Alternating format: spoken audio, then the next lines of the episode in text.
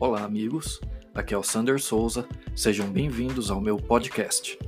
Aqui vocês terão acesso às versões em áudio dos artigos que eu publico no meu blog e também dos artigos que eu escrevo para o site Vida Destra. Vamos ao episódio de hoje.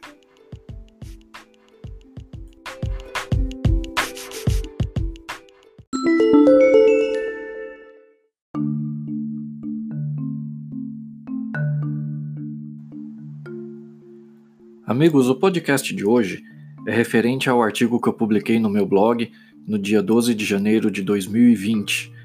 O título do artigo é Irã admite que abateu o avião ucraniano por engano. No artigo anterior, escrevi a respeito do ataque americano que matou o general iraniano Qassem Soleimani, terrorista líder da Força Quds, unidade militar ligada à Guarda Revolucionária Islâmica, braço armado do regime teocrático iraniano. Na ocasião, o governo iraniano havia prometido que vingaria a morte de Soleimani, e todos já esperavam algum tipo de retaliação por parte do Irã contra alvos americanos. De fato, tal retaliação ocorreu no dia 8 de janeiro, quando mísseis iranianos atingiram duas bases aéreas iraquianas que abrigam tropas dos Estados Unidos.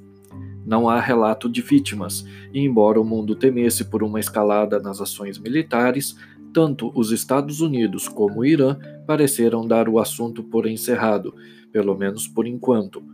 Os Estados Unidos consideraram que o ataque de retaliação foi proporcional ao ataque que matou o general Soleimani, não havendo necessidade de novos ataques, embora Washington tenha adotado sanções econômicas contra cidadãos e empresas iranianas.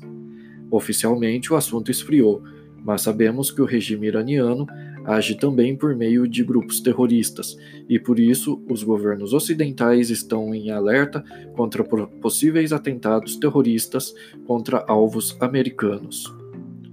Horas após o ataque de retaliação iraniano, a imprensa relatou a queda de um Boeing 737-800 da empresa Ukraine International Airlines, que fazia a rota de Teherã a Kiev, capital da Ucrânia. O avião caiu instantes após decolar do aeroporto Imam Khomeini, nos arredores de Teherã.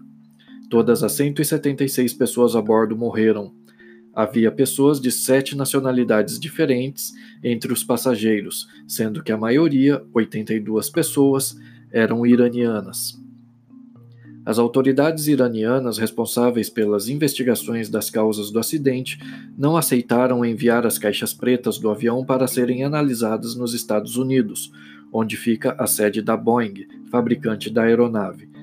Isso levantou suspeitas e, logo após a divulgação da queda da aeronave, começaram a circular notícias de que o governo iraniano estava envolvido no acidente. E pouco tempo após a queda do avião, serviços de inteligência de vários países passaram a afirmar que a queda do avião não foi acidental e que a aeronave teria sido abatida por mísseis iranianos de fabricação russa.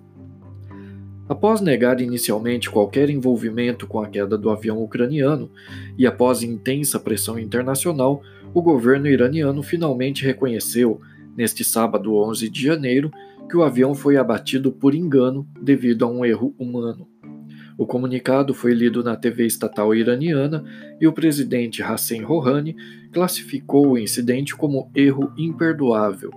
Segundo informações divulgadas pela imprensa mundial, o avião estava voando próximo a uma área de segurança pertencente à Guarda Revolucionária Islâmica e teria sido confundido com uma aeronave militar, o que levou militares a abater o avião, mesmo sem terem a confirmação de ser ou não um avião militar.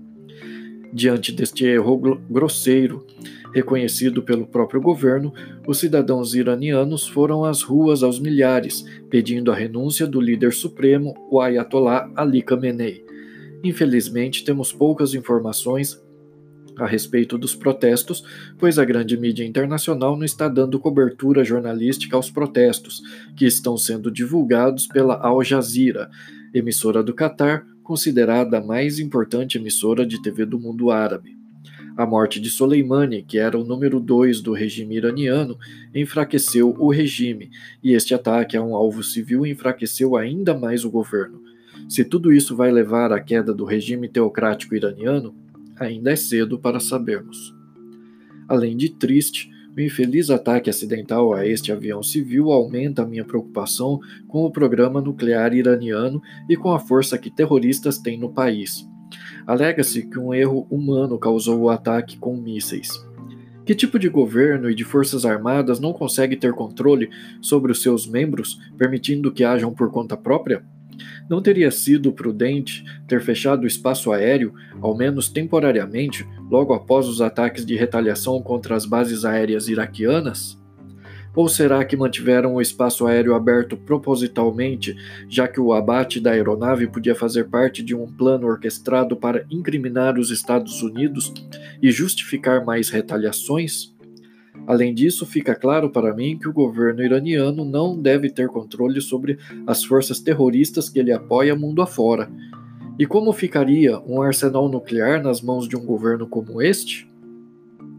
Se o, se o regime vai cair ou não é difícil dizer, como já mencionei mas acho a situação temerária e concordo com o presidente Donald Trump, que afirmou que o Irã jamais terá uma bomba atômica. Realmente, os esforços iranianos para obter a bomba devem ser contidos de todas as formas possíveis. Esta história ainda terá muitos desdobramentos e vamos acompanhar tudo com muita atenção.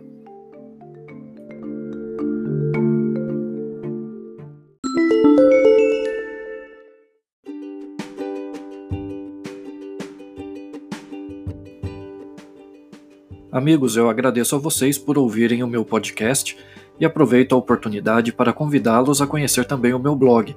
O endereço é blog Pensamento e Debate, tudo junto, .blogspot.com blog Pensamento e Debate.blogspot.com Conheçam também o trabalho que eu estou fazendo junto ao site vidadestra.org. Se vocês preferirem, também podem me seguir no Twitter. Eu aguardo as mensagens de vocês com suas impressões, críticas e sugestões. Um grande abraço a todos e até o próximo episódio.